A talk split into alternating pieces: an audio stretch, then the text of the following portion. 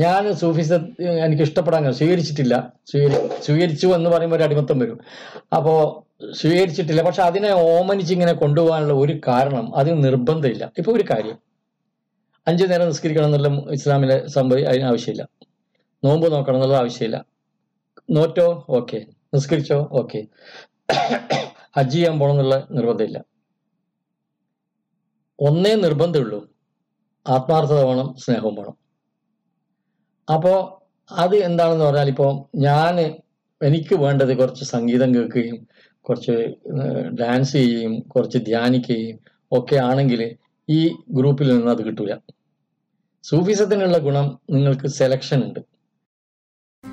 This is episode number 10.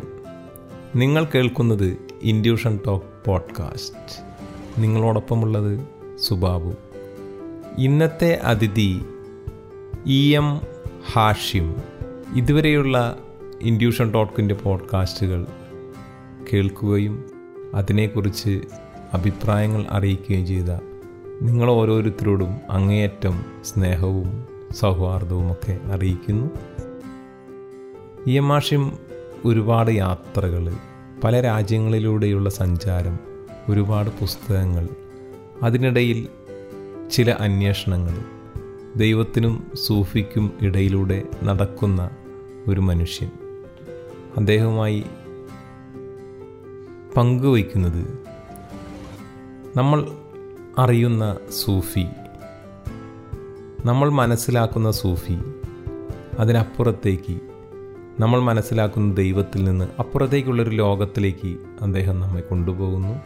നമുക്ക് ആ സംഭാഷണം ആസ്വദിക്കുന്നതിനായി അദ്ദേഹത്തെ സ്നേഹപൂർവ്വം സ്വാഗതം ചെയ്യാം ഇൻഡ്യൂഷൻ ടോക്ക് പോഡ്കാസ്റ്റിലേക്ക്. എന്ത് സംസാരിക്കുമ്പോഴും എന്ത് എഴുതുമ്പോഴും എന്ത് തോന്നലുകൾ ഉണ്ടാവുമ്പോഴും മനുഷ്യൻ അവൻ്റെ ജീവിതവുമായി അതിനെ ഇണക്കുന്നുണ്ട്. ആ ഇണക്കത്തിലാണ് എല്ലാ കലാസൃഷ്ടികളും പ്രഭാഷണങ്ങളും ഒക്കെ ഉണ്ടാവുന്നത്. അതിനെയാണ് നമ്മൾ അനുഭവങ്ങൾ എന്ന് വിളിക്കുന്നത്. ഒരനുഭവവും ഇല്ലാതെ ഒരാൾക്ക് എഴുതാൻ പറ്റില്ല, സംസാരിക്കാൻ പറ്റില്ല, പ്രിയപ്പെട്ടവരെ സ്നേഹിക്കാൻ പറ്റില്ല. ഒരു അനുഭവത്തിൽ നിന്നാണ് നമ്മൾ മറ്റൊരനുഭവത്തിലേക്ക് പോകുന്നത്. അങ്ങനെ ചങ്ങല പോലെ കോർത്ത് കോർത്ത് കോർത്ത് കോർത്ത് പോകുന്ന ഒരു ചങ്കല കൂട്ടത്തെയാണ് നമ്മൾ ജീവിതം എന്ന് വിളിക്കുന്നത്. ഈ ജീവിതത്തിനെ നമ്മൾ വ്യത്യസ്തമായി കാണുമ്പോൾ ആണ് അതിൻ്റെ സൗന്ദര്യം നമുക്ക് ദർശിക്കാൻ പറ്റുന്നത്.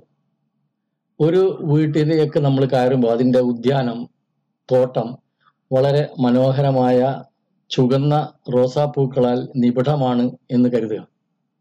നമുക്കത് ഒരു സാഹിത്യത്തിൽ പറഞ്ഞാൽ ചുവന്ന ചേല ഇട്ടതുപോലെ ഉണ്ട് മുറ്റം എന്നോ, അല്ലെങ്കിൽ എന്തൊരു സൗന്ദര്യം ആ ചുകപ്പിന് എന്നോ പറയാം. പക്ഷേ 2-3 മിനിറ്റ് കഴിയുമ്പോൾ നമ്മൾ ആ നിറത്തെ മടുക്കാൻ തുടങ്ങും. അതിൻ്റെ ഇടയിൽ നമ്മൾ നോക്കുക, അതിൻ്റെ ഇടയിൽ ഏതെങ്കിലും ചുകന്നതല്ലാതെ ഒരു നിറത്തിൽ എന്തെങ്കിലും ഉണ്ടോ എന്നാണ്. അങ്ങനെ അങ്ങേ അറ്റത്ത് ഒരു ചെറിയ മുല്ലപ്പൂ കാണുകയാണെങ്കിൽ നമ്മുടെ ശ്രദ്ധ ആ മുല്ലപ്പൂവിലേക്കാണ് പോവുക. 1000 റോസാപ്പൂ നിറങ്ങൾക്കിടയിൽ നിന്ന് ഒറ്റപ്പെട്ട് കിടക്കുന്ന ഒരു ചെറിയ മുല്ലപ്പൂവിനെയാണ് നമ്മളിൽ എല്ലാവരും തന്നെ ശ്രദ്ധിക്കുക. ഇത് വ്യത്യസ്തത കാണാനുള്ള നമ്മളുടെ മനസ്സിൻ്റെ ഒരാഗ്രഹമാണ്. ഞാൻ ചെറുപ്പത്തിൽ അതുകൊണ്ട് എൻ്റെ അനുഭവം ചേർത്ത് മാത്രമേ നിങ്ങളോട് സംസാരിക്കാൻ പറ്റൂ. ഈ സംസാരവും ഒരനുഭവമായി പിന്നീട് മാറും.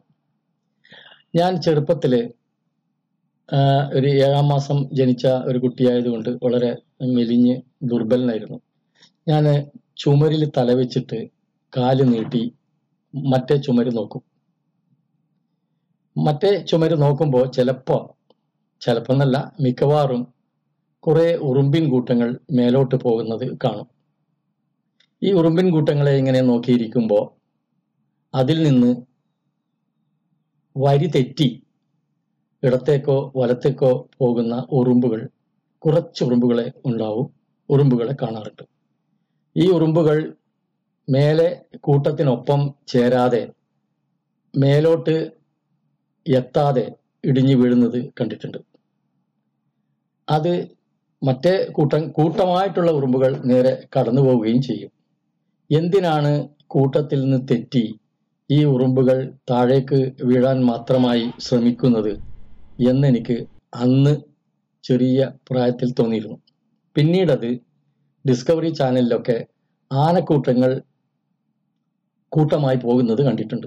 അതിൻ്റെ കമൻട്രിയിൽ പറയും, ഇവിടെ നിന്ന് പുറപ്പെട്ട് 6 മാസം കൃത്യം 180 days ഒരു 180 ദിവസം ആവുമ്പോഴേക്കും ഇത് മഴ തുടങ്ങുന്ന ഒരു രാജ്യത്തെത്തും.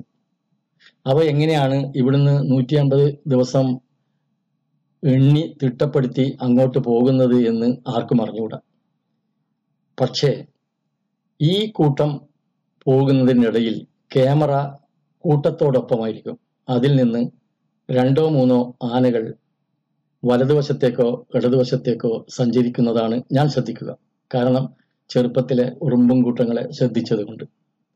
അങ്ങനെ അത് എവിടെ പോയി എന്ന് കൂടുതൽ ആനകളെ കേന്ദ്രീകരിച്ച് ക്യാമറ ചെയ്യുന്നത് കൊണ്ട് അവർ കാണിക്കില്ല. എൻ്റെ ശ്രദ്ധ ഈ കൂട്ടമായി പോകുന്ന വലിയ ആനകളുടെ ഒപ്പമായിരിക്കില്ല. ഞാൻ എപ്പോഴും ഈ കൂട്ടം തെറ്റി സഞ്ചരിക്കുന്ന ആനകൾക്കൊപ്പമായിരിക്കും. അപ്പോൾ ഇങ്ങനെയുള്ള ഒരു മനസ്സായതുകൊണ്ട്, അതായത് റിബൽ ആവണം എന്ന് കരുതിയിട്ടല്ല, റിബലുകളെ ഞാൻ വളരെ കൂടുതൽ ശ്രദ്ധിക്കുമായിരുന്നു. അങ്ങനെയാണ് വളരെ ചെറുപ്പത്തിൽ SSLCയുടെ അവസാനത്തെ പേപ്പറും എഴുതി ഞാൻ ഇവിടം വിടുന്നത്. കുറച്ച് ഇന്ത്യയിലെ കുറച്ച് കറങ്ങി അങ്ങനെ ബോംബെയിലെത്തി. ബോംബെയിൽ നിന്ന് ഒരു കപ്പലിൽ കയറി. 14 വയസ്സിൽ? അതെ, 14 വയസ്സിലാണല്ലോ പോകുന്നത്. അതെ അതെ. അപ്പൊ പോകുമ്പോ എന്തായിരുന്നു? അങ്ങനെ വെറുതെ ഒരു തോന്നലുണ്ടായിട്ടൊരു പോവുകയാണോ, അതോ പിന്നെ എന്തെങ്കിലും ഒരു പ്രശ്നത്തിന്റെ ഭാഗമായിട്ട്? സാധാരണ ഈ മാഷിൻ്റെ ഒരു തലമുറേൻ്റെ ഒക്കെ ഒരു പ്രശ്നം എന്ന് വെച്ചാൽ, എന്തെങ്കിലും ചെറിയ പ്രശ്നം വരുമ്പോൾ ബോംബെ ഉണ്ട് തന്നെ ഒരു പോക്ക് പോകും.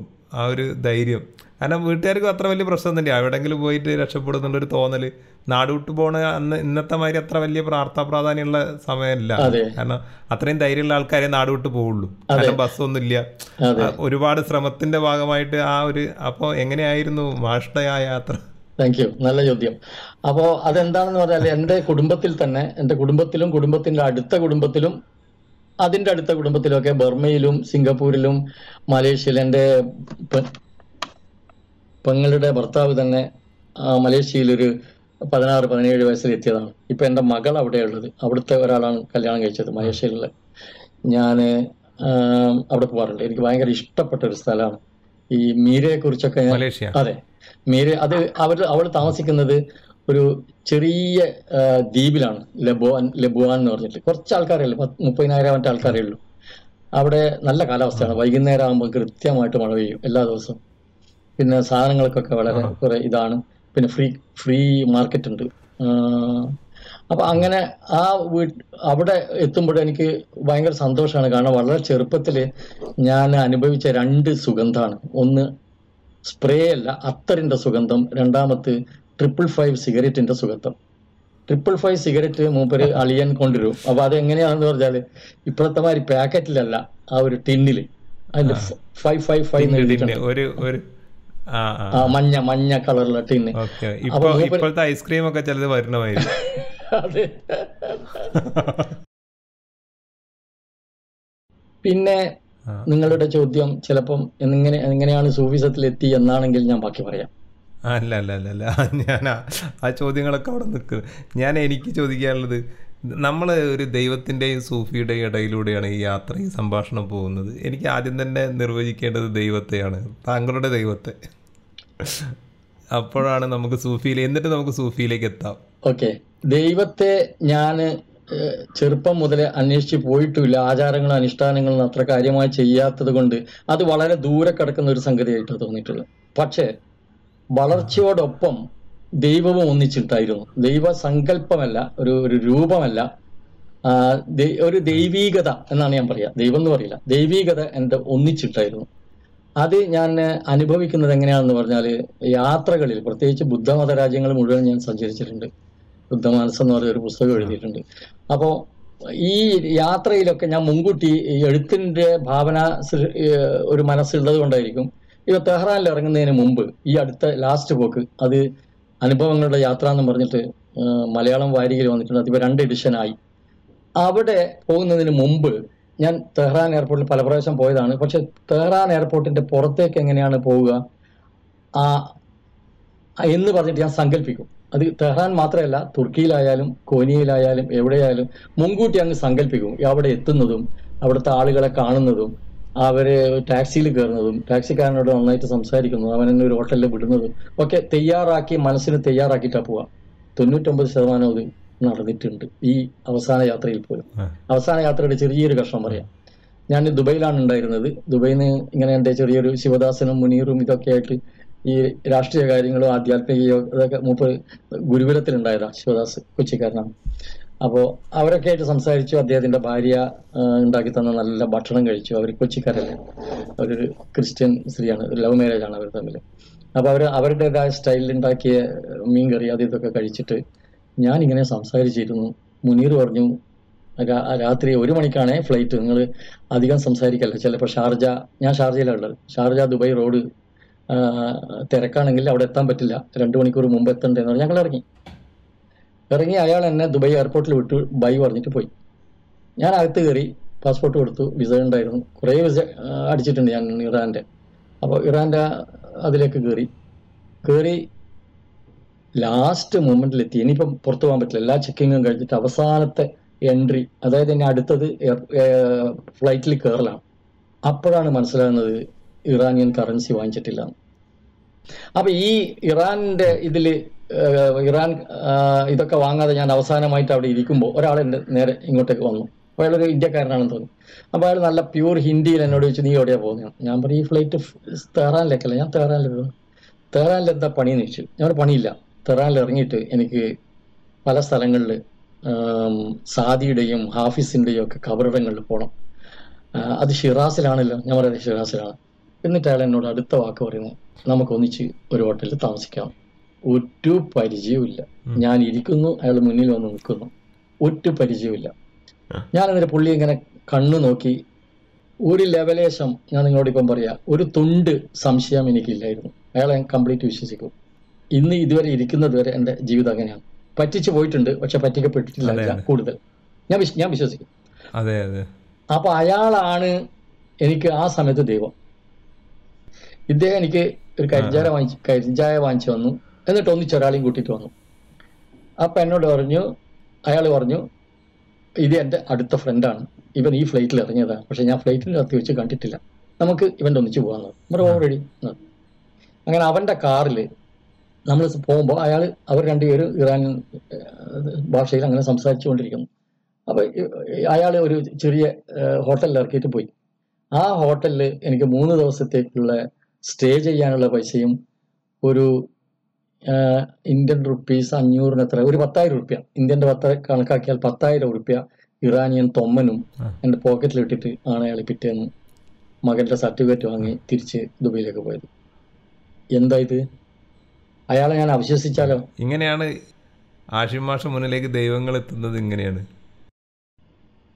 അത് തലക്കകത്തല്ല, മസ്തിഷ്കത്തിലല്ല ഉള്ളത് ദൈവം. ഹൃദയത്തിനകത്തൊരു ഹൃദയമുണ്ട്, അതിൻ്റെ ഉള്ളിൽ ഒരു ഹൃദയമുണ്ട്.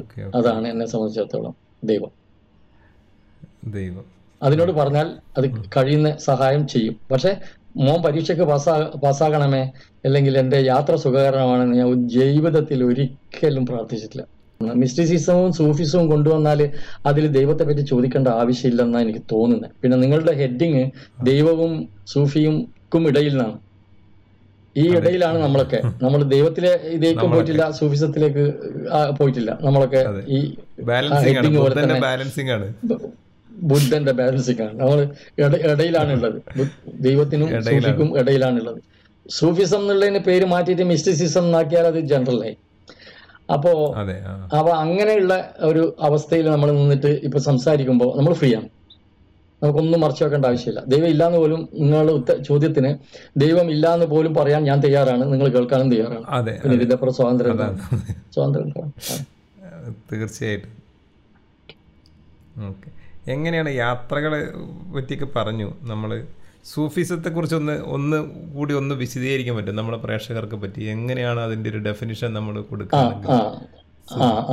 സൂഫിസം ഡെഫിനിഷൻ ഇല്ലാത്തൊരു സാധനം. അതിന് നൃത്തം, സംഗീതം, ഒരു പാത്രത്തില് ഉണ്ട് ഉണ്ട് ഉണ്ട്. ഇത് ഞാൻ സൂഫിസം ഇഷ്ടപ്പെടാൻ കാരണം പറയാം. അപ്പോൾ അതേപോലെ ഇഷ്ടമുള്ളവർക്ക് സൂഫിസം എന്താണെന്ന് മനസ്സിലാക്കാമല്ലോ. ഞാൻ സൂഫിസം ഇതാക്കാൻ കാരണം എനിക്ക് നിർബന്ധമായിട്ടും രാവിലെ എഴുന്നേറ്റ് 4 മണിക്ക് എഴുന്നേറ്റ് കുളിച്ച് നീ ഇത് ചെയ്യ്, ഇങ്ങനെ ധ്യാനം ചെയ്യ്, ഇങ്ങനെ നിസ്കരിക്കുക, ഇത് പറ്റാത്തതാണ്. അത് കഴിഞ്ഞിട്ട് ഉച്ചക്ക് വൈകുന്നേരം എന്നെക്കൊണ്ട് പറ്റില്ല. അപ്പം ഞാൻ അത് പറ്റാത്ത ഒരാളായതുകൊണ്ട് എന്നെ ആകർഷിച്ചത് ഈ മിസ്റ്റിസിസവും സൂഫിസമാണ്. ഒരു ദിവസം ഞാൻ ബോംബെ ഓഫീസുണ്ട് ഞങ്ങൾക്ക് കലീസ് ടൈംസിന്. അപ്പം മംഗലാപുരത്ത് നിന്ന് ബോംബെയിൽ പോകുമ്പോൾ ബോംബെയിൽ ആ ഓഫീസുകാർ വരും. അവർ വന്നിട്ട് ഞാൻ അവിടുത്തെ കണക്കൊക്കെ നോക്കി, പിന്നെ അവരുടെ പ്രശ്നം പഠിച്ചു, ഒന്ന് എഴുതി, എന്നിട്ട് ഞാൻ ദുബായിലേക്ക് പോകും. ദുബായിൽ നിന്ന് ഇങ്ങോട്ട് തിരിച്ചു വരുമ്പോൾ അവർ വരും, പക്ഷെ ഞാൻ ഓഫീസിൽ പോകില്ല. കണക്ഷൻ പ്ലേറ്റ് അവരെ എടുക്കുക. മംഗലാപുരത്ത് കണ്ണൂർ വരുത്താണ് പതിവ്. അപ്പോൾ ഒരു ദിവസം അപ്പം ഞാനെന്ത് ചെയ്യുന്ന പറയാ, ചർച്ച് ഗേറ്റിലും ബി ടി സ്റ്റേഷനിലൊക്കെ പോയിട്ട് കുറേ പുസ്തകങ്ങൾ വാങ്ങിക്കും. When you are in silence it speaks, when you speak it is dumb. എപ്പോഴാണോ നിങ്ങൾ മൗനത്തിലിരിക്കുന്നത് അപ്പോൾ അത് സംസാരിക്കുന്നു, എപ്പോഴാണോ നിങ്ങൾ സംസാരിക്കുന്നത് അപ്പോൾ അത് മൗനത്തിലാവുന്നു. അപ്പോൾ ഇതേതാ ഈ ഇറ്റ് എന്ന് തോന്നിയിട്ട് മടക്കി വെച്ച് നേരെ വീട്ടിലെത്തി മേലെ കയറി. അപ്പോൾ 2 ദിവസമേ ഉള്ളൂ പോകാൻ. ഞാൻ വൈഫിനോട് പറഞ്ഞു ഭക്ഷണം കാര്യങ്ങളൊന്നും വേണ്ട, ചായ കൊണ്ട് തന്നാൽ മതി, ഞാൻ ഇത് വായിച്ചു തീർക്കട്ടെ എന്ന്. അങ്ങനെ അവിടെ വെച്ച് അപ്പോഴത്തേക്ക് ആളുകൾ വന്നു, ഇത് സ്റ്റോപ്പായി. പക്ഷെ എന്നിട്ടും ഞാൻ രാത്രി ഇരുന്നിട്ട് ആ പുസ്തകം കംപ്ലീറ്റ് ആക്കി. അതിൽ നിന്നാണ് മനസ്സിലാകുന്നത് സൂഫിസം എന്നത് ഒരു വിശാല അർത്ഥത്തിൽ നോക്കിയാൽ എല്ലാ മതങ്ങളും ഉൾപ്പെടുന്നതും എല്ലാ മതങ്ങളെയും സ്വീകരിക്കുന്നതും ആയ ഒരു വിശ്വാസമല്ല, ഒരു ജീവിത പ്രക്രിയയാണ്. അപ്പം ഞാൻ കരുതി ഇത് തർക്കമുള്ളൂ, ഇതാണ് എനിക്ക് വേണ്ടത്. കാരണം ഞാൻ ഈ മതത്തിലൊന്നും വിശ്വസിക്കുന്നില്ല, വേറെ ഒരു കാര്യത്തിലും വിശ്വസിക്കുന്നില്ല, സ്നേഹത്തിൽ മാത്രം വിശ്വസിക്കുന്നു. അത് വിശ്വസിക്കുന്നതല്ല, അത് അനുഭവമായി വന്നതുകൊണ്ട് അതുകൊണ്ട് നടക്കുന്നു. അപ്പോൾ ഇവരല്ലേ ശരി, അല്ലെങ്കിൽ ഇവരല്ലേ എനിക്ക് വേണ്ടെന്ന് തോന്നിയിട്ട് ഈ പുസ്തകം എടുത്തിട്ട് ദുബായി പോയി. അങ്ങനെ അവിടെ പോയി നോക്കുമ്പോൾ കമ്പ്യൂട്ടറുണ്ട്. www.sufism.com അടിച്ചപ്പോൾ കുറേ സൈറ്റ് വന്നു. അതിൻ്റെ അടിയിലുള്ള അഡ്രസ്സിൽ എല്ലാവർക്കും എഴുതി I would like to know about Sufism in detail എന്നിട്ട്. അപ്പോൾ അവിടെ ഒരു അമേരിക്കക്കാരൻ എനിക്ക് ഒരു ഹോളണ്ടുകാരൻ്റെ നമ്പർ അയച്ചു തന്നിട്ട് പറഞ്ഞു US കോൺടാക്ട് ചെയ്യുന്നത്. അങ്ങനെ അദ്ദേഹത്തെ കോൺടാക്ട് ചെയ്തു. അദ്ദേഹത്തിൻ്റെ പേര് വില്യം എസ്ക്ലോട്ട് എന്നാണ്. അദ്ദേഹത്തിൻ്റെ സൂഫി നാമം സിറാജ് എന്നാണ്. അപ്പം ഞാൻ ഡിയർ സിറാജ് എന്ന് പറഞ്ഞിട്ട് അയച്ചു. അദ്ദേഹത്തിന് ഇത് വന്നു. ഞങ്ങളൊരു ഗ്രൂപ്പുണ്ട്, ആ ഗ്രൂപ്പിൽ എനിക്ക് ചോദിക്കാനുള്ളതൊക്കെ ചോദിക്കാം, UP centre with this code എന്ന് പറഞ്ഞു. അങ്ങനെ ഞാൻ അപ്പോൾ അവിടെ രാത്രിയാകുമ്പോൾ നമ്മളെ ദുബൈയിൽ പകലാകുക, ഞാൻ ഓഫീസിൽ ഇരുന്നിട്ട് അടിക്കാൻ തുടങ്ങി. അടിച്ചപ്പോൾ ഞാൻ കണ്ടെത്താൻ വിചാരിച്ചത് മുഴുവനും അതിലുണ്ട്. കാരണം ഞാൻ മാത്രമേ ഒരു ഇന്ത്യക്കാരനായിട്ടുള്ളൂ. Internationally known people and including നമ്മളുടെ ലണ്ടനിലെ ലൈബ്രറിയൻ ജിപ്സം ഒക്കെ ഉള്ളതാണ്. ഞാൻ ചെറിയൊരു എലി, ഞാൻ അതിൻ്റെ അകത്ത് കയറിയിട്ട് ചോദ്യം ചോദിക്കാമെന്ന് പറഞ്ഞു. ഒന്നാമത്തെ ചോദ്യം വാട്ട് ഈസ് എൻലൈറ്റൻമെന്റ് എന്നായിരുന്നു എൻ്റെ ചോദ്യം. അങ്ങനെ നിരവധി ആൾക്കാർ അതിനെപ്പറ്റി പറഞ്ഞു വന്നു. അപ്പം ന്യൂ മെമ്പർ വെൽക്കം എന്നൊക്കെ പറഞ്ഞു. അന്ന് ഒരു 400 പേരെങ്കിലും അതിൽ മെമ്പറായിട്ടുണ്ട്. ഇന്നിപ്പോൾ 800-900 ഉണ്ട്. അങ്ങനെ ഞാൻ 35 വർഷമായിട്ട് അതിൽ മെമ്പറാണ്. അതിലൂടെയാണ് പുതിയ സൂഫി പുസ്തകങ്ങൾ, പുതിയ സൂക്തങ്ങൾ, പുതിയ സിനിമകൾ, കുറേ സിനിമകൾ അവർ പറഞ്ഞു തന്നിട്ടുണ്ട്. അതൊക്കെ അറിയുന്നത്. പിന്നെ അതിൽ യാതൊരു മതവിധിയോ പിന്നെ ഗുഡ് മോർണിംഗോ അസ്സലാമു അലൈക്കോ നമസ്തയോ ഒരു ചുക്കുമില്ല. എന്തും ചോദിക്കാം. It's do you think that Sufism is a bullshit എന്ന് ചോദിക്കാം. അപ്പോൾ അവർ ബുൾഷിറ്റ് അല്ല, ബുള്ള് എന്ന് പറഞ്ഞൊരു കഥ ഉണ്ട് എന്ന് പറഞ്ഞൊരു സൂഫി കഥ ഉണ്ട്. അത്ര നിസ്സാരമായി കളയും, ടോട്ടലി നിസ്സാരം. ഇതുവരെ എൻ്റെ ജീവിതത്തിൽ ഒരു 30 വർഷമായിട്ട് അതിൽ മെമ്പറാണ്. ഇതുവരെ അതിലൊരു ഒരു ഒരു ഒരു വർഗീയതയുടെ അംശമോ അല്ലെങ്കിൽ ചോദിക്കുന്നതിന് നേരെ തിരിഞ്ഞുള്ള ഉത്തരവോ കണ്ടിട്ടില്ല. അതാണ് എന്നെ പൂറ്റിയത്. അങ്ങനെ ഞാൻ അവിടെയുള്ള ആൾക്കാരെ പരിചയപ്പെട്ട് അവർ മുഴുവനും ഡൽഹിയിലേക്ക് വന്നു. ഡൽഹിയിൽ നിന്ന് ഞങ്ങളൊരു യാത്ര സംഘടിപ്പിച്ചു. അതിലൊരു അമേരിക്കക്കാരി ഉണ്ടായിരുന്നു, ഫരിസ്ത എന്ന് പറഞ്ഞിട്ട്, എല്ലി മക്ഡൊണാൾഡ് എന്ന അവരുടെ പേര്. അവരെയും കൂട്ടി ഞാൻ സൂഫി ദർഗകൾ കംപ്ലീറ്റ് കണ്ടു. ഇവിടെ ഡൽഹിയിലുള്ള, അജ്മീറിലുള്ള. അങ്ങനെ അജ്മീറിലുള്ളൊരു സൂഫിയായിട്ട് പരിചയപ്പെട്ടു. ആ അജ്മീർ സൂഫിയുടെ ശിഷ്യനാണ് ഈ സിറാജ് എന്ന് പറയുന്ന വില്യം. അദ്ദേഹം ഇന്ത്യയിലുണ്ടായിരുന്നു ഒരു 10-30 വർഷം. അദ്ദേഹത്തിൻ്റെ ഗുരുവിൻ്റെ വീട്ടിൽ പോയി. അങ്ങനെ ഞാൻ ഇപ്പോഴും അവരുമായിട്ട് ഇങ്ങനെ ഇടകലർന്ന ചോദ്യങ്ങളും യാത്രകളുമായിട്ട് നടക്കും. ആ സൂഫിസം എന്നുള്ളത് മനസ്സിലാക്കാൻ ഒറ്റ മാർഗ്ഗമാണ്, വളരെ എളുപ്പമായ മാർഗം, നിങ്ങളെ കണ്ടെത്തിയാൽ മതി.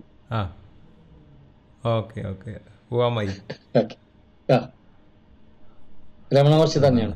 മാഷെ ഒരു ഗുഹയില് 3 വർഷത്തെ ഒരു തനിച്ചുള്ള താമസത്തെ പറ്റി സൂചിപ്പിക്കുന്നുണ്ട്, അതെന്തായാലും അത് ഇന്നലെ പോലും ഒരാൾ ചോദിച്ചപ്പോൾ പറയാം, അത് ഞാൻ ഫാമിലി ആയിട്ട് താമസിക്കുകയായിരുന്നു, കലീസ് ടൈംസ് തന്നെ നല്ല ഉഗ്രൻ ഫ്ലാറ്റ് ഉണ്ട്, അത് കഴിഞ്ഞിട്ടാണ് ഈ സൂഫിസത്തിലേക്ക് കയറുന്നത്. അപ്പം ഞാൻ കരുതി ഞാൻ ഒന്ന് വലിയണം, ഉൾവലിയണം, അതിന് എന്താ വഴി എന്ന് വെച്ചാൽ ഫാമിലി ഇങ്ങോട്ട് കൊണ്ടുപോകണം എന്ന് വിചാരിച്ചു. അങ്ങനെ ഫാമിലിനൂടെ കൊണ്ടുവിട്ട് ഞാൻ തിരിച്ചു പോയി ഞാൻ എൻ്റെ ഒരു ഫ്രണ്ടിനോട് പറഞ്ഞു, ഇന്നലെ പോലും അയാൾ എൻ്റെ ഒന്നിച്ചിട്ടുണ്ടായിരുന്നു, ഫ്രണ്ടിനോട് പറഞ്ഞു, പിന്നെ ഞാനൊക്കെ തനിച്ച് താമസിക്കണം, ഇവിടെ നമുക്കൊരു ഗുഹ ഒന്നും ഉണ്ടാക്കാൻ പറ്റില്ല, പക്ഷെ തനിച്ച് താമസിക്കണം എന്ന് പറഞ്ഞു. പറഞ്ഞു ആ പോകാമെന്ന് പറഞ്ഞു. അങ്ങനെ ഒരു വെള്ളിയാഴ്ചയാണ് അവിടെ ലീവ്. വെള്ളിയാഴ്ചയിൽ ഞാൻ കാറിൽ കയറി ചുറ്റി ഈ അറബികൾ മാത്രം താമസിക്കുന്ന സ്ഥലവും രാജാക്കന്മാർ താമസിക്കുന്നതായിട്ടുള്ള ഒരു ഏരിയ ഉണ്ട്, ഒരു ബീച്ച് ഏരിയ ആണ്, ബീച്ചിലാണ്. അവിടെ വെച്ചിട്ടാണ് ഞാൻ എൻ്റെ ആദ്യത്തെ ഗുരുവിനെ കാണുന്നത്. അപ്പോൾ അത് അവിടെ ഇങ്ങനെ കറയും കപ്പിക്കോ ടൂലറ്റ് എന്നിട്ടൊരു ബോർഡ് ഉണ്ടായിരുന്നു.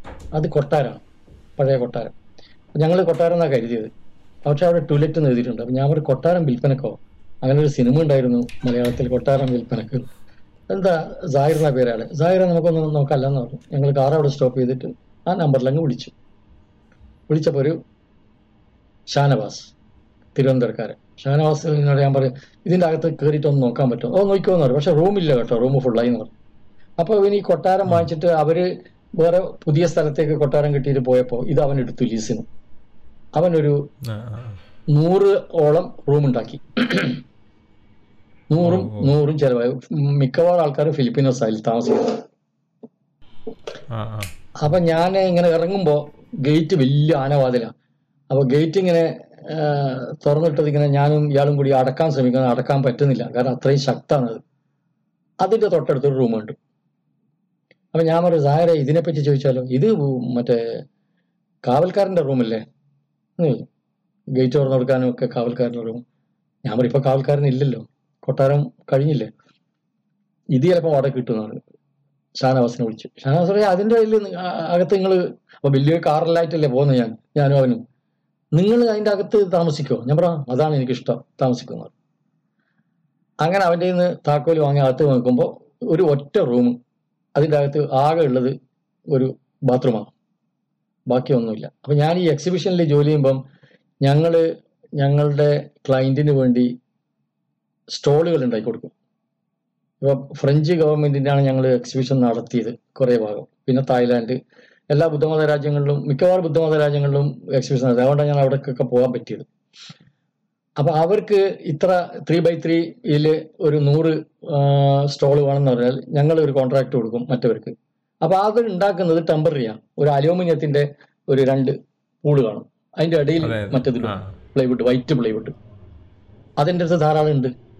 അപ്പം ഞാൻ അവനോട് പറഞ്ഞു, നിങ്ങളിത് 3 ദിവസം കൊണ്ട് എനിക്ക് താക്കോൽ തന്നാൽ മതി, ഇന്ന് തന്നെ വാടക തുടങ്ങിക്കുന്നു. അയാൾ ഇന്ന് വാടക തുടങ്ങണം, അപ്പോൾ ഒരു 15-ാം തീയതി മറ്റായിട്ടുള്ളൂ, നമുക്ക് 1-ാം തീയതി വാടക തുടങ്ങാം, നിങ്ങളത് പണി തുടങ്ങിക്കോന്നു. അങ്ങനെ ഞാൻ അവിടുത്തെ ലേബേഴ്സിനെ കൊണ്ടുവന്നിട്ട് ഇതൊരു കിച്ചണും കൂടി വെച്ചിട്ട് ഒന്ന് പാർട്ടിഷൻ ചെയ്തു, ഈ നീളത്തിലുള്ളതിനെ ഒന്ന് പാർട്ടിഷൻ ചെയ്തു. അപ്പോൾ എൻട്രൻസിൽ കയറുമ്പോൾ കസാരയൊക്കെ ഇരുന്നിട്ട് ഞാൻ ഇരിക്കുന്ന ഒരു സൗകര്യം, അതിൻ്റെ ചുമരിൽ ബുക്കുകൾ, കുറച്ചുകൂടി അങ്ങോട്ട് പോകുമ്പോൾ പാർട്ടിഷൻ്റെ അപ്പത്ത് ഉറക്കം. വാതിലടച്ചു കഴിഞ്ഞാൽ അർദ്ധരാത്രിയാണ്, ഇരുട് എന്ന് പറഞ്ഞാൽ ഭയങ്കര ഇരുടാണ്. പിന്നെ ഒരു ട്യൂബേ ഉള്ളൂ, ഞാൻ 2 ട്യൂബ് ആക്കിയില്ല. അപ്പം ഞാൻ അവിടെ നിന്ന് ഇറങ്ങി മറ്റേയാൾ കാണാൻ വന്നു, നമ്മൾ സാഹിർ കാണാൻ വന്നു, എന്തെത്തിന്ന് ഞാൻ വർക്കേഴ്സ് ചെയ്യുന്നുണ്ട്, വാ ഒരാൾക്കും പറഞ്ഞു കൊടുക്കരുത് കേട്ടോ, അയാൾ ഈ ഭാഗത്ത് ആര് വരിക, നിങ്ങൾ ഒറ്റപ്പെട്ടില്ല ജീവിക്കുന്നവന്. വന്നപ്പോൾ ഞാൻ പറഞ്ഞു, ഇത് ഞാൻ ഗുഹ എന്ന് പേരിടുന്നു. അങ്ങനെ അതിന് ഗുഹ എന്ന് പേരിട്ട് 3 വർഷം അവിടെ താമസിച്ചു. വായനയും മെഡിറ്റേഷനും മാത്രമായിരുന്നു. നമ്മുടെ സംഭാഷണത്തിൽ കൊണ്ടുവരാൻ എനിക്ക് ആഗ്രഹം തോന്നിയ ഒരാള് യുവാൽ ഹരാരിയാണ്. പുതിയ ലോകത്തെ കൃത്യമായി അടയാളപ്പെടുത്തിയ ഒരു മനുഷ്യനാണ്.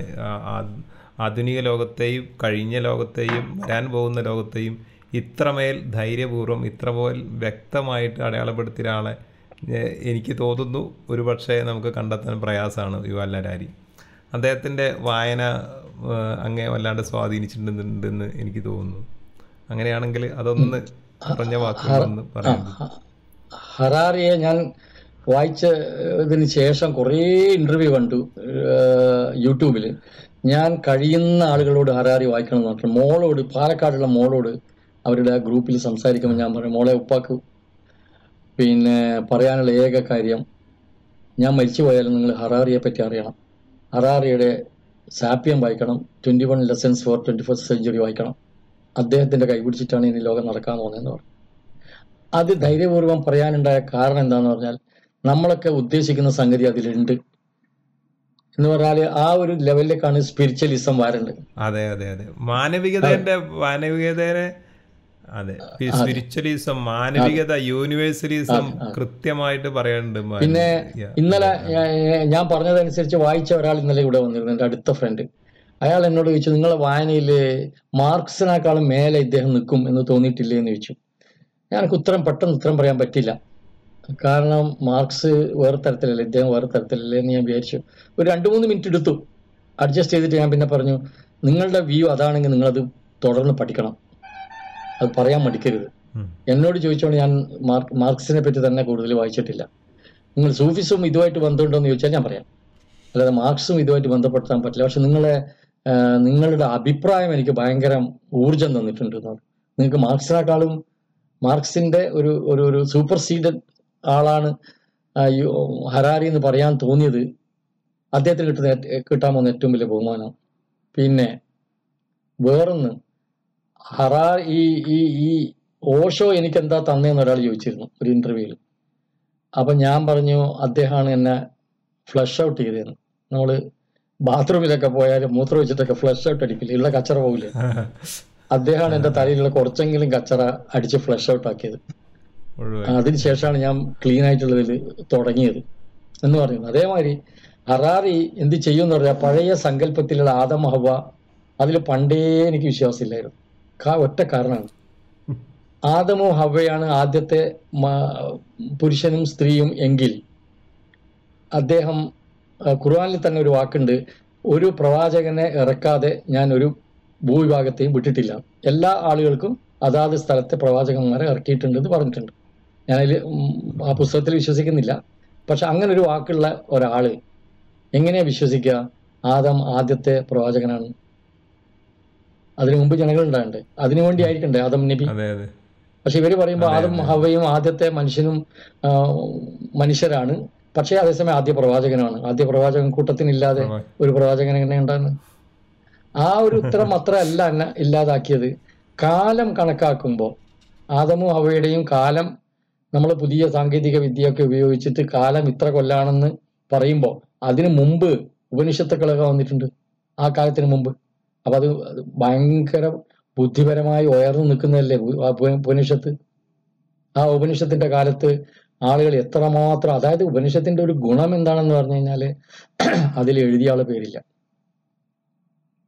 ആരാണ് എഴുതിയത് എന്നില്ല. പക്ഷേ ഇന്നും നിലനിൽക്കുന്ന ഒരു ഫിലോസഫിയാണത്. അപ്പം ആ സമയത്തുള്ള മനുഷ്യൻ്റെ ബുദ്ധി എന്താണ് അദ്ദേഹത്തിന് അവരുടെ ബുദ്ധി എന്താണ്? അവർ കാലത്തെ മുൻകൂട്ടി കണ്ടത്. അത് വർഗീയമായിട്ട് ചിന്തിക്കുമ്പോഴാണ് എല്ലാവരും ബാക്കോട്ട് പോകുന്നത്. പക്ഷെ അതിനെ ഒരു സമ്പത്തായി കരുതുകയും അല്ല, അതെ, അതിനെ യൂണിവേഴ്സൽ അസറ്റായിട്ട് നമ്മൾ അതിനെ കണക്കാക്കണം. അതാണ് ഇതിപ്പോൾ നമ്മൾ റോട്ടിൽ നിന്ന് കിട്ടിയ സാധനം എടുത്ത് നമ്മളെ വീട്ടിൽ കൊണ്ടുവച്ചിട്ട് ഇത് നമ്മളതാണെന്ന് പറയുന്ന ഒരു പ്രയോഗ രീതിയാണ് ഇപ്പോൾ ഉള്ളത്. യഥാർത്ഥത്തിൽ ഇത് റോട്ടിൽ നിൽക്കേണ്ടത് സർവർക്കും തണൽ വെക്കേണ്ടതുമായിട്ടുള്ള വിത്താണ്. ആ വിത്തിനെടുത്തിട്ട് നമ്മൾ വീട്ടിൽ കൊണ്ടുപോയി വെച്ചിരിക്കുകയാണ്. വളരാനും വിടൂല നമ്മളതിനെ. പിന്നെ നമ്മളോ വളർത്തില്ല, മറ്റുള്ളവർക്ക് അതിന്റെ തണൽ കൊടുക്കില്ല. ആ രീതിയിലാണ് എല്ലാ ഇതിനെയും നമ്മൾ ഉപയോഗിക്കുന്നത്. അപ്പൊ അവിടെയാണ്,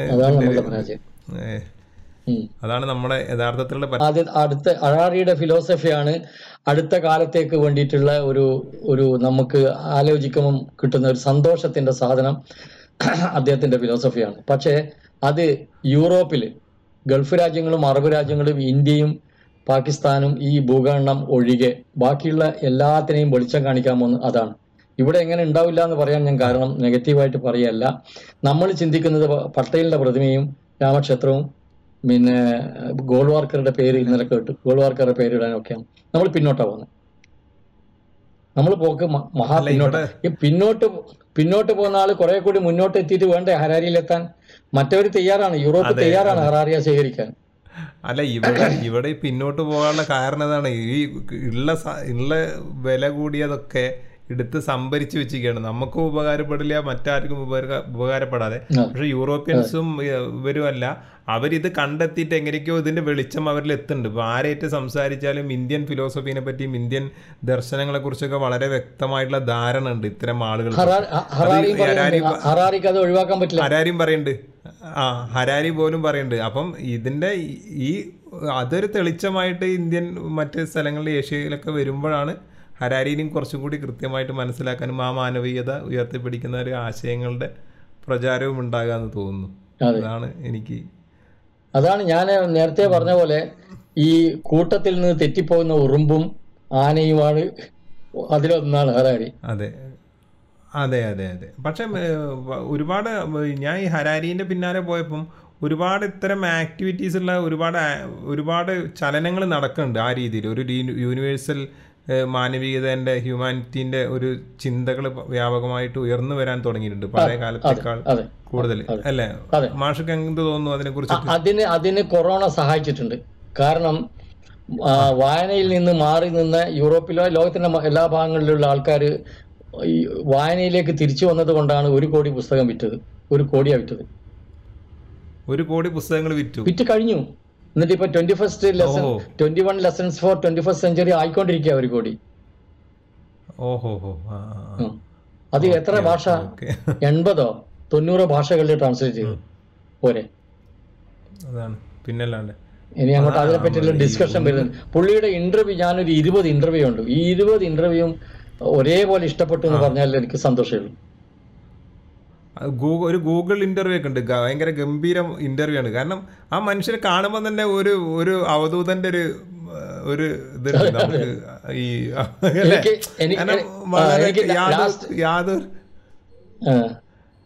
ലാസ്റ്റ് ഇന്റർവ്യൂ കണ്ടതിൽ അദ്ദേഹത്തെ പരിചയപ്പെടുത്തുന്നുണ്ട്. My private secretary and the editor is my husband. അതാണ് ഞാൻ, കാരണം ഞാൻ ആ പുസ്തകത്തിൻ്റെ ഫ്രണ്ട് ഞാൻ വായിച്ചിട്ട് ആ ഹസ്ബൻഡ് എന്ന് പറയുന്നതിൻ്റെ ഒരു ഇതെന്താന്നുള്ളത് ഞാൻ അന്വേഷിച്ച് അത് ഗൂഗിളിൽ സെർച്ച് ചെയ്ത് പോയി എന്താണ് അതിൻ്റെ യഥാർത്ഥ പൊരുളെന്ന് തേടിപ്പോയി. അങ്ങനെയാണ് കണ്ടപ്പോഴത്തേ അപ്പോൾ ഇയാൾ ഇസ്രായേലുകാരനാണ്. അപ്പം നമ്മളെപ്പോഴും പറയാറുണ്ട് ഇസ്രായേൽ കുറേ ഇത് ബാക്ക്വേർഡ് ആയിട്ടുള്ള രാജ്യമാണ്. പക്ഷേ അല്ല, അതാണ് നമ്മൾ മനസ്സിലാക്കണത്, ഇതാണല്ലോ കേൾക്കണതാണല്ലോ നമ്മൾ മനസ്സിലാക്കുക. അപ്പോൾ ഇത് ഈ കാലത്ത് ഇയാൾ എത്ര ഫ്രാങ്കായിട്ട് ഇങ്ങനെ ഒരു ഇതൊക്കെ കൊണ്ടു നടക്കണ്ടെങ്കിൽ ആ രാജ്യം എത്ര ഫോർവേഡ് ആയിരിക്കും എന്നൊക്കെ ഇങ്ങനെ ചിന്തയൊക്കെ കടന്നു പോയിട്ടുണ്ട്. നല്ലൊരു പ്രൊഫസറാണ്, പ്രൊഫസറാണ് ടെല്ലവീവ്. എന്നിട്ട് അയാൾക്ക് പുറത്തു പോയിട്ട് ഇങ്ങനെ സംസാരിക്കാനും ജൂതമതത്തെ കുറിച്ച് എതിർക്കാനും ഒക്കെ അവർക്ക് സ്വാതന്ത്ര്യം കൊടുക്കുന്നില്ലേ? അത് പണ്ട് OV വിജയന്റെ ഒരു കോൾ ഉണ്ടായിരുന്നു മലയാളം വാരികയിൽ, ഇന്ദ്രപ്രസ്ഥ നോട്ട്.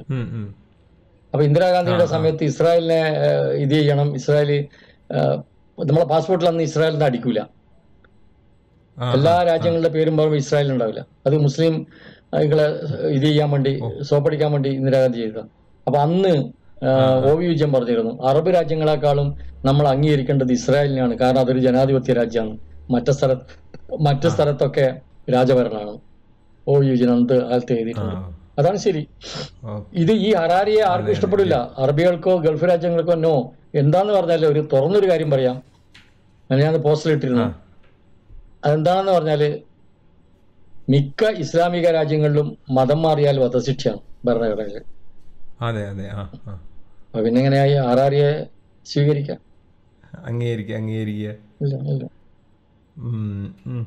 അപ്പം നമുക്ക് നമ്മുടെ യാത്ര ഇങ്ങനെ അവസാനത്തിലേക്ക് കടന്നുകൊണ്ടിരിക്കുകയാണ്. എനിക്ക് ഭയത്തെയും സ്വാതന്ത്ര്യത്തെയും കുറിച്ചും കൂടി ഒന്ന് അത് ഒന്ന് കണക്ട് ചെയ്യണം. ഭയത്തിൽ നിന്ന് സ്വാതന്ത്ര്യത്തിലേക്കുള്ള ഭയമാണ് മനുഷ്യനെ ഇങ്ങനെ ഇതേമാതിരി നിൽക്കാൻ പ്രേരിപ്പിക്കുന്നത്. ഭയം ഉപേക്ഷിച്ച് കഴിഞ്ഞാൽ പിന്നെ മനുഷ്യൻ്റെ സ്വാതന്ത്ര്യം എന്ന് പറയുന്നത് അത് വളരെ ഉദാത്തമായിരിക്കും. ഒരുപക്ഷെ നമുക്കിപ്പോൾ സങ്കല്പിക്കാൻ പറ്റാത്തതിനേക്കാൾ കൂടുതൽ ആയിരിക്കും.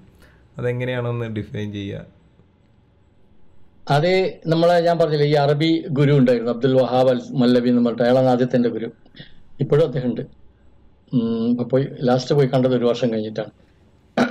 അദ്ദേഹം ഒരു വീട്ടില് രാജ കൊട്ടാരത്തിലൊക്കെ പോകേണ്ട ആള്, 10,000-40,000 പുസ്തകം അദ്ദേഹമായിട്ട് ജീവിക്കാം. അദ്ദേഹം കണ്ടുമുട്ടിയതും കാര്യങ്ങളൊക്കെ ഇനിയിപ്പോൾ ദീർഘിപ്പിച്ച് പറയുന്നില്ല. അദ്ദേഹം എന്നോട് പറഞ്ഞിട്ടുണ്ട്, ഒന്നും വേണ്ടാത്തവന് ഭയപ്പെടാനില്ല. ഞാനിതിങ്ങനെ ആലോചിച്ചു. അപ്പോൾ ഈയിടെ എനിക്ക് എൻ്റെ ജ്യേഷ്ഠനിൽ നിന്ന് എന്തോന്ന് വേണം. പുള്ളി സൈക്കാട്രിസ്റ്റാണ്. അപ്പോൾ ഒരാളെ അങ്ങോട്ടേക്ക് അയക്കണം. അപ്പോൾ അദ്ദേഹത്തെ വിളിക്കാൻ പോകുമ്പോൾ ഞാൻ വിചാരിച്ചു, മൂത്ത ജ്യേഷ്ഠനെ വിളിക്കാൻ പോകുമ്പോൾ ഞാൻ വിചാരിച്ചു ധൈര്യത്തിൽ അങ്ങ് വിളിക്കണം. കാരണം ഇത് അവർ ഫീസ് കൊടുക്കും. പിന്നെ അപ്പോഴാണ് ഈ വാക്ക് ഓർമ്മ വന്നത്, ഒന്നും വേണ്ടാത്തവന് ഭയമില്ല. ഭയമില്ലാതെ വിളിച്ചു. കാരണം എനിക്കെന്താ വേണ്ടത്? ഒന്നുമില്ല. ഓരോ ദിവസവും ജീവിച്ചുകൊണ്ടിരിക്കുന്നത് ഒന്നും വേണ്ടാത്തവന് ഭയമില്ല എന്നുള്ള മുദ്രാവാക്യത്തിലാണ്. കാരണം നമ്മൾ ഇപ്പം ഞാനും നിങ്ങളെ ഞാൻ ഇപ്പം സ്നേഹിക്കുന്നു എന്ന് പറയുന്നത് നിങ്ങളെന്നെ ഇൻ്റർവ്യൂ ചെയ്യുന്നുകൊണ്ടാണ്. നിങ്ങളിൽ നിന്ന് എനിക്ക് വേണം. അപ്പം ഭയം വന്നു. നിങ്ങൾ പറഞ്ഞു, പക്ഷേ ഇങ്ങനെ സംസാരിക്കല്ല കേട്ടോ, കുറച്ച് ശബ്ദം സംസാരിക്കുന്ന പറയുമ്പോൾ നിങ്ങൾ പ്രതീക്ഷിച്ചതിനേക്കാളും ഡൗൺ ആയിട്ടാണ് ഞാൻ സംസാരിക്കുക. കാരണം നിങ്ങളെ ഭയമാണ്, നിങ്ങൾ ഈ ഇൻ്റർവ്യൂ നിർത്തിക്കളിയും. അപ്പം ഭയം ഇല്ലെങ്കിൽ എന്താ, അല്ല ആവശ്യങ്ങളില്ലെങ്കിൽ എന്താ? അത് അദ്ദേഹം പറഞ്ഞ അദ്ദേഹത്തിന്റെ സ്വന്തം ജീവിതമാണ്. 40,000 പുസ്തകവും പുള്ളിയും മാത്രമേ ഉള്ളൂ. ഒരു ഫോൺ ഡയൽ ചെയ്ത് കഴിഞ്ഞാൽ എത്തും. രാജകൊട്ടാരത്തിൽ സാധനങ്ങൾ ചെയ്യില്ല. ചിത്രം വരച്ച് വിറ്റിട്ട് ജീവിക്കില്ല. ചിത്രം വരച്ച് ജീവിക്കുന്നു. അതും നട്ട്സും വെള്ളവും മാത്രം കുടിച്ചിട്ട്. അയാൾക്കെന്താ? അവിടുത്തെ ഭയമില്ല, തീരെ ഭയമില്ല. അപ്പൊ അതാണ് മിനിമലിസത്തിൽ നിൽക്കുന്ന ആളുകൾക്ക് ഭയമില്ല. നഷ്ടപ്പെടുന്നതിൽ വേദന ഇല്ലാത്ത ആൾക്ക് ഭയത്തിന്റെ ആവശ്യമില്ല. അതെ. അപ്പോ വേറൊന്നെന്ന് പറഞ്ഞാല് നമ്മൾ ആരെയും കഴിയുന്നത് ആശ്രയിക്കാതിരിക്കുക. ആശ്രയിക്കുമ്പോഴാണ് അയാളോട് ഉപാധികളും അല്ലെങ്കിൽ ഭയവും ഇതൊക്കെ വരുന്നത്. അങ്ങനെ കുറേശ്ശെ ആയിട്ട്. അപ്പൊ ഈയിടെ എൻ്റെ ഒരു അടുത്ത ഫ്രണ്ട് ഉണ്ട്, ഒരു 35 വർഷമായിട്ടുള്ള ഫ്രണ്ട് മൂർത്തി. അവനാണ് എൻ്റെ ആദ്യത്തെ മകളെ ദുബൈയിൽ നിന്ന് ഹോസ്പിറ്റലിൽ നിന്ന് ആദ്യം വാങ്ങിച്ച അവനാണ്. കാരണം ഞാനെന്തോ വാങ്ങിക്കാൻ പോയപ്പോൾ അവനോട് വന്ന് നേഴ്സ് വന്നിട്ട് പറഞ്ഞു, who is her father, just receive kiss കയറും. അപ്പോൾ ആ പെൺകുട്ടിയാണെന്ന് എനിക്ക് അറിഞ്ഞൂടാ. ഞാനും അവനും ഹോസ്പിറ്റലിന്റെ പുറത്ത് നിൽക്കുകയാണ്. അപ്പോൾ അവനെ വാങ്ങിച്ചേ, അവൻ കിസ് ചെയ്തു മൂർത്തി. അത്ര ബന്ധമാണ്, രാജമന്ത്രിക്കാരനാണ്. അപ്പൊ അവന് പിന്നെ എന്നോട് പറഞ്ഞിട്ടുണ്ടായിരുന്നു ഒരു പ്രാവശ്യം, നമ്മള് എന്നെ പറ്റിക്കും കുറെ ആൾക്കാർ. ബാങ്ക് ലോൺ എടുക്കാൻ വേണ്ടി ഗ്യാരണ്ടിയിൽ ഒപ്പിടും, മറ്റോ മുങ്ങും. അത് പാകിസ്ഥാനികളാണ് മിക്കവാറും മുങ്ങിയിട്ട് ഞാൻ അടക്കേണ്ടി വരും. അപ്പോൾ ഈ ഒരു പ്രാവശ്യം ഭീമമായ തുകയും മുക്കിയിട്ട് എടുത്താൽ പോയി. അതും എൻ്റെ വീട്ടിൽ സാധനങ്ങൾ കൊണ്ട് കൊടുക്കുകയും ഡ്രൈവറായിട്ട് നിൽക്കുകയൊക്കെ ചെയ്തിട്ട് അവൻ ഇങ്ങനെ ലിഫ്റ്റ് ചെയ്ത് കൊണ്ടുപോയതാണ്. അവൻ മുക്കിയിട്ട് പോയി. അപ്പം ഞാൻ പറഞ്ഞു, മൂർത്തി എന്താണ് എന്നെ മാത്രം ഇവരിങ്ങനെ പറ്റിക്കുന്നത്? പിന്നെ അവൻ നിന്നെയും ചെറിയ തോതിൽ പറ്റിക്കുന്നു, എന്നെ വലിയ തോതിൽ പറ്റിക്കുന്നു. എന്താ ഇതിൻ്റെ കാര്യം? എൻ്റെ പിന്നെയും ഞാൻ നിന്ന് കൊടുക്കുന്നുണ്ടല്ലോ സ്നേഹം കാണിക്കുമ്പോൾ. അവൻ പറഞ്ഞൊരു ഉത്തരവുണ്ട്, നീ അതിനായിട്ട് നിയമിക്കപ്പെട്ടവനാണ്. എനിക്ക് ഭയങ്കര ഇഷ്ടം തോന്നി. ഞാൻ പറഞ്ഞു, എൻ്റെ പൈസ പോയി കഴിഞ്ഞിട്ട് ഞാൻ നിയമിക്കണ അല്പം തമാശ രൂപത്തിൽ അതിന് മറുപടി കൊടുത്തത്, എൻ്റെ കാശാവൊന്നും നിൻ്റെതല്ല, എന്നിട്ട് നീ എന്നെ നിയമിക്കപ്പെട്ടത് പോലെ ഞാനെങ്ങനെ വിശ്വസിക്കാറ്. അവനൊരു സിഗരറ്റ് വലിച്ചിട്ട് ഒറ്റ പോക്ക് പോയി. അതെനിക്ക് ഓർമ്മയുണ്ട്, 10-20 വർഷം മുമ്പാണ്. അപ്പൊ അങ്ങനെ നിയമിക്കപ്പെട്ടിട്ടുണ്ട്. നമ്മൾ സ്നേഹിക്കാനാണ് നിയമിക്കപ്പെട്ടത്, നമ്മൾ ആളുകളെ പരിചയപ്പെടാനാണ് നിയമിക്കപ്പെട്ടത്, നമ്മൾ അതിനാണ് വന്നത്. അത് കഴിഞ്ഞിട്ട് നമ്മൾ എല്ലാവരെയും പോലെ പോവും എന്ന് ഉറച്ച് വിശ്വസിക്കുമ്പോൾ നമ്മൾ പിന്നെ സ്വസ്ഥരാകുന്നുണ്ട്, ശരിക്കും സ്വസ്ഥരാകുന്നുണ്ട്.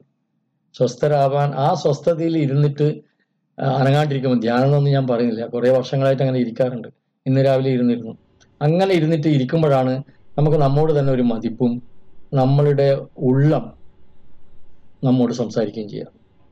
When you are in silence it speaks, when you speak it is down. അതിന്റെ എനിക്ക് അതിന്റെ തുടർച്ചയായിട്ടൊരു വരികളുണ്ട് അങ്ങ് എഴുതിയ അസ്രത്ത് അബുസാദിന്റെ. എന്താണോ മനസ്സിലുള്ളത് അതൊക്കെ മറന്നു കളയുക, എന്താണോ കയ്യിലുള്ളത് അതൊക്കെ കൊടുത്തു തീർക്കുക, എന്താണോ ലഭിക്കുന്നത് അതൊക്കെ സ്വീകരിക്കുക. അതാണ് ഇതിന്റെ അതിന്റെ മൊത്തം ആണ് ജീവിതം, മൊത്തമാണ് ജീവിതം, മൊത്തം സൂഫിസം. അതാണ് സൂഫിസം, അതാണ് സൂഫിസം. എനിക്ക് അത് നല്ല ഇഷ്ടപ്പെട്ടു. കാരണം ഇത് നമ്മുടെ ജീവിതത്തിൽ പകർത്താൻ കഴിഞ്ഞു കഴിഞ്ഞാൽ സൂഫിസവുമായി മനുഷ്യത്വവുമായി യൂണിവേഴ്സൽ തിങ്കിങ്ങുമായി ഒക്കെ ആയി, വേറെ അധികമൊന്നും വേണ്ടെന്ന് തോന്നുന്നു. ഇനി ഞാൻ ഇപ്പൊ ഓർമ്മ വന്നാണ്, ഞാൻ സൂഫിസം എനിക്ക് ഇഷ്ടപ്പെടാൻ സ്വീകരിച്ചിട്ടില്ല. സ്വീകരിച്ചു എന്ന് പറയുമ്പോൾ ഒരു അടിമത്തം വരും. അപ്പോ സ്വീകരിച്ചിട്ടില്ല, പക്ഷെ അതിനെ ഓമനിച്ച് ഇങ്ങനെ കൊണ്ടുപോകാനുള്ള ഒരു കാരണം, അതിന് നിർബന്ധമില്ല. ഇപ്പൊ ഒരു കാര്യം, 5 നേരം നിസ്കരിക്കണം എന്നുള്ള ഇസ്ലാമിലെ സംഭവം, അതിന് ആവശ്യമില്ല. നോമ്പ് നോക്കണം എന്നുള്ളത് ആവശ്യമില്ല. നോറ്റോ ഓക്കെ, നിസ്കരിച്ചോ ഓക്കെ. ഹജ്ജ് ചെയ്യാൻ പോകണം എന്നുള്ള നിർബന്ധമില്ല. ഒന്നേ നിർബന്ധമുള്ളൂ, ആത്മാർത്ഥത വേണം, സ്നേഹവും വേണം. അപ്പോൾ അത് എന്താണെന്ന് പറഞ്ഞാൽ, ഇപ്പോൾ എനിക്ക് വേണ്ടത് കുറച്ച് സംഗീതം കേൾക്കുകയും കുറച്ച് ഡാൻസ് ചെയ്യുകയും കുറച്ച് ധ്യാനിക്കുകയും ഒക്കെ ആണെങ്കിൽ ഈ ഗ്രൂപ്പിൽ നിന്ന് അത് കിട്ടൂല. സൂഫിസത്തിനുള്ള ഗുണം, നിങ്ങൾക്ക് സെലക്ഷൻ ഉണ്ട്. നിങ്ങൾക്ക് ഈ പാട്ടും ഖവാലിയും പിന്നെ പ്രാർത്ഥനയും പിന്നെ ആടലുമാണോ ഇഷ്ടം, അതിനൊരു ഗ്രൂപ്പുണ്ട്, ചിസ്തിയ ഗ്രൂപ്പ് എന്ന് പറയുന്നത്. അതാണ് ആ ചിസ്തിയ ഗ്രൂപ്പിലുള്ള ആൾക്കാരാണ് ഇന്ത്യയിലെ 100% മ്യൂസിഷ്യൻസ്, എ ആർ റഹ്മാൻ അടക്കം ചിസ്തിയക്കാരാണ്. അപ്പോൾ ആ ചിസ്തിയയിൽ പോയി കഴിഞ്ഞാൽ നിങ്ങൾക്ക് ഇത് ചെയ്യാം. നിങ്ങൾക്ക് മ്യൂസിക് ഇഷ്ടമല്ല, തീരെ ഇഷ്ടമല്ല, മ്യൂസിക് കേട്ടുമ്പോൾ ഭ്രാന്ത് പിടിക്കും, നിങ്ങൾക്ക് അനങ്ങാതിരിക്കണം, അതിന് ഖാദിരിയ അങ്ങനെയുള്ളൊരു ഗ്രൂപ്പുണ്ട്, അവിടെ പോയാലും മ്യൂസിക് ഇല്ല. ഇത് രണ്ടുമല്ല, നിങ്ങൾക്ക് വേണ്ടുന്ന മന്ത്രാണ്, ചാന്റിങ് ആണ്, അതിന് പറ്റിയ സെക്ഷനും ഉണ്ട്. അപ്പൊ ഇത് നമുക്ക് പറ്റിയ ഒരു സംഗതി സ്വീകരിക്കാൻ പറ്റില്ല. ജന്മനാ ഉള്ളത് ഇതിലാണ് നീ വേണ്ടത്, എനിക്ക് ഇഷ്ടമല്ലെങ്കിൽ നീ പള്ളി പോകണം, 4 മണിക്ക് എണീച്ചിട്ട് തണുപ്പുള്ള സമയത്ത് കൈകഴുകണം എന്നൊക്കെ പറഞ്ഞാല് എനിക്കത് ഇഷ്ടമല്ല. അതാണ് ഈ ഗുർജിഫിന്റെ എനിയാഗ്രാം എന്ന് പറയുന്ന ഗുർജിഫ് കണ്ടെത്തിയ സൂഫിസത്തിന്റെ ഭാഗമായിട്ട് കണ്ടെത്തിയാണ് എനിയാഗ്രാം. ഓരോ പേഴ്സണാലിറ്റി അവർക്ക് ഓരോ വഴികളുണ്ടെന്ന് പറയുന്ന അത് മനസ്സിലാക്കി കഴിഞ്ഞാൽ അയാൾ ഉള്ള എന്താണെന്ന് മനസ്സിലായി. അപ്പൊ ആ വഴി ചലിക്കൽ അയാൾക്ക് അനായാസമായിട്ട് നടക്കും. അതാണ് യഥാർത്ഥത്തില് നടക്കേണ്ടത്. അതെ, കഥകൾ ഇപ്പൊ മെനഞ്ഞാന്ന് ഒരാള് വിളിച്ചിട്ട് എന്നോട് ചോദിച്ചു, നിങ്ങളെ 100 സൂഫി കഥകൾ വായിച്ചു, അതിലപ്പുറം വേറെ ഉണ്ടോന്ന് ചോദിച്ചു. ഞാൻ ഒരു 160 ഉണ്ടായിരുന്നു, അവർ 100 മാത്രമേ, അല്ല ഞാൻ സെലക്ട് ചെയ്തത് 100 അല്ല 99 പറഞ്ഞു. അപ്പൊ നിങ്ങൾ എന്തിനാ 99 കളക്ട് ചെയ്ത 100 ആവാത്ത? ഞാൻ പറഞ്ഞു, റൂമിയുടെ ഗുരു തബ്രീസ്, അയാള് ഭയങ്കര കവി, പ്രണയകവി, പ്രണയത്തിൽ അങ്ങ് കുളിച്ച് നടക്കുന്നു. ആ സമയത്താണ് തബ്രീസ്, ഒരു കാടനായ തബ്രീസ്, മുടിയും താടിയൊക്കെ വളർത്തി കറുത്ത ജുബ്ബയൊക്കെ ഇട്ടിട്ട് വന്നിട്ട് മുമ്പിൽ നിന്നിട്ട് ഈ പുസ്തകങ്ങളൊക്കെ കളയുന്നു പറയുന്നത്. കളയാത്തപ്പോൾ അയാളുടെ നിന്ന് പിടിച്ച് പറ്റിയിട്ട് അടുത്തുള്ള കുളത്തിലങ്ങ് കിട്ടും, നീ ഇത് അല്ല ചെയ്യണം, നിനക്ക് അനുഭവം ആവേണ്ടതെന്ന് പറഞ്ഞു. അപ്പം നിങ്ങൾ ആരാണെന്ന് ചോദിച്ചപ്പോൾ എൻ്റെ പിന്നാലെ വാന്ന് പറഞ്ഞു. അപ്പോൾ ഇയാള് റൂമി പിന്നാലെ പോയിട്ട് ഇദ്ദേഹം ഒരു ഗുഹൻ്റെ അകത്ത് കയറി. അപ്പോൾ പുറത്ത് കുറേ ശിഷ്യന്മാർ കാത്തു നിൽക്കുന്നുണ്ട്. അപ്പോൾ ശിഷ്യന്മാർ വിചാരിക്കുകയാണ്, ഇദ്ദേഹം ഇപ്പം ഇവനോടൊരു ചോദ്യം ചോദിക്കും, അവൻ ആ ചോദ്യത്തിന് ഉത്തരം കൊടുക്കാതെ ഇവൻ ഇവിടുന്ന് ഇറങ്ങിപ്പോവും, നമ്മളെ പോലെ ഇങ്ങനെ കാത്തു നിൽക്കും എന്ന് പറഞ്ഞു. അപ്പോൾ ഇവരണ്ടാൾ അകത്ത് കയറി അദ്ദേഹം ധ്യാനത്തിലിരുന്നു. തബ്രീസ് മുമ്പിൽ റൂമിയെ ഇരുത്തി. റൂമിയോട് ചോദിച്ചു, വിശുദ്ധ ഖുർആനിൽ എത്ര ദൈവനാമങ്ങളുണ്ട് എന്ന്. അപ്പോൾ അദ്ദേഹം പറഞ്ഞു 99 എന്ന് പറഞ്ഞു. അതെന്താ 100 തെക്കാഞ്ഞെന്ന് ചോദിച്ചു. അപ്പോൾ റൂമി മെഡിറ്റേഷനിലേക്ക് ധ്യാനത്തിലേക്ക് പോയി. തബ്രീസ് പുറത്തിറങ്ങിയപ്പോൾ ശിഷ്യന്മാർ ചോദിച്ചു, ആ പുതിയ വന്ന ആള് 100-ാമത്തെ പേര് പറഞ്ഞോ എന്ന് ചോദിച്ചു. പറഞ്ഞില്ല, അവൻ എനിക്ക് കാണിച്ചു തന്നു, മൗനം. 99 എത്തിയാൽ പിന്നെ 100 പോക്കേ രക്ഷ, ബാവലത്തിൽ പോക്കേ രക്ഷയുള്ളൂ. അപ്പൊ ഇങ്ങനെയുള്ള ചെറിയ കഥകൾ എന്നെ വല്ലാതെ ആകർഷിച്ചിട്ടുണ്ട്. ഇപ്പൊ ഈ അടുത്ത് 366 സൂഫി സൂക്തങ്ങൾ എന്ന് പറഞ്ഞിട്ട് DC പറഞ്ഞൊന്ന് ഇറങ്ങിയത്.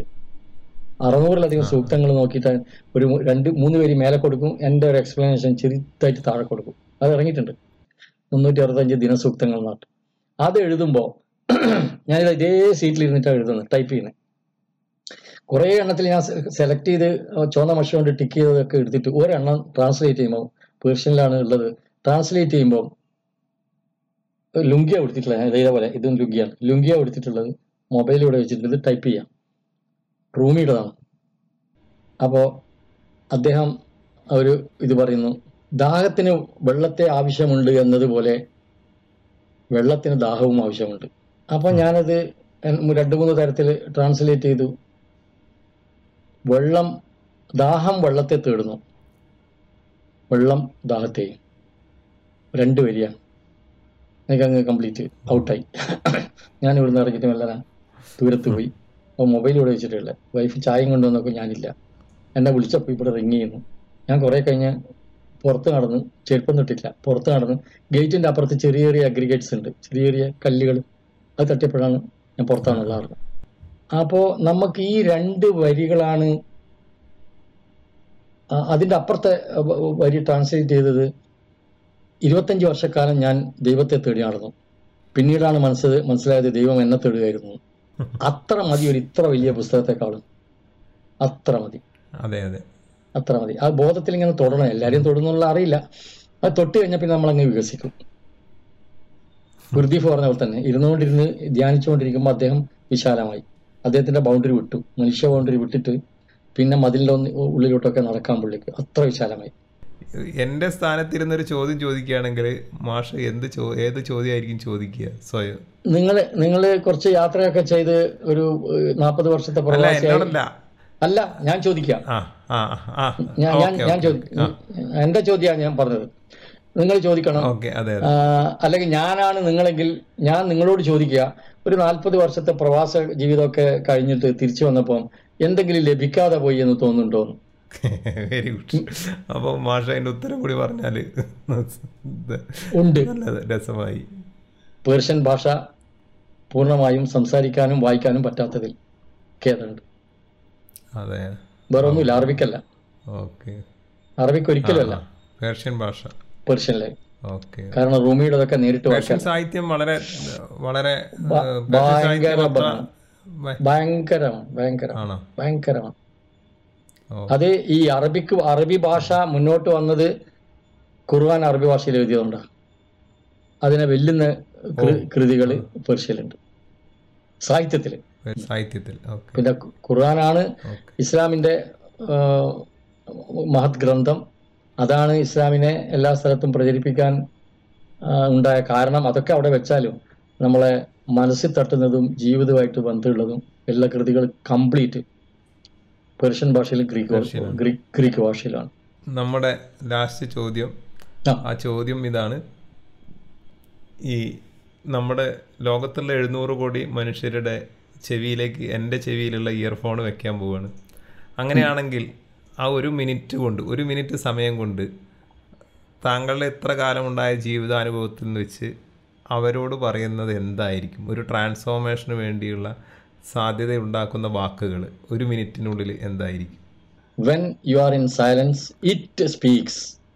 When you speak, it is dumb. ആ ഇറ്റിനെ കണ്ടുപിടിക്കുക.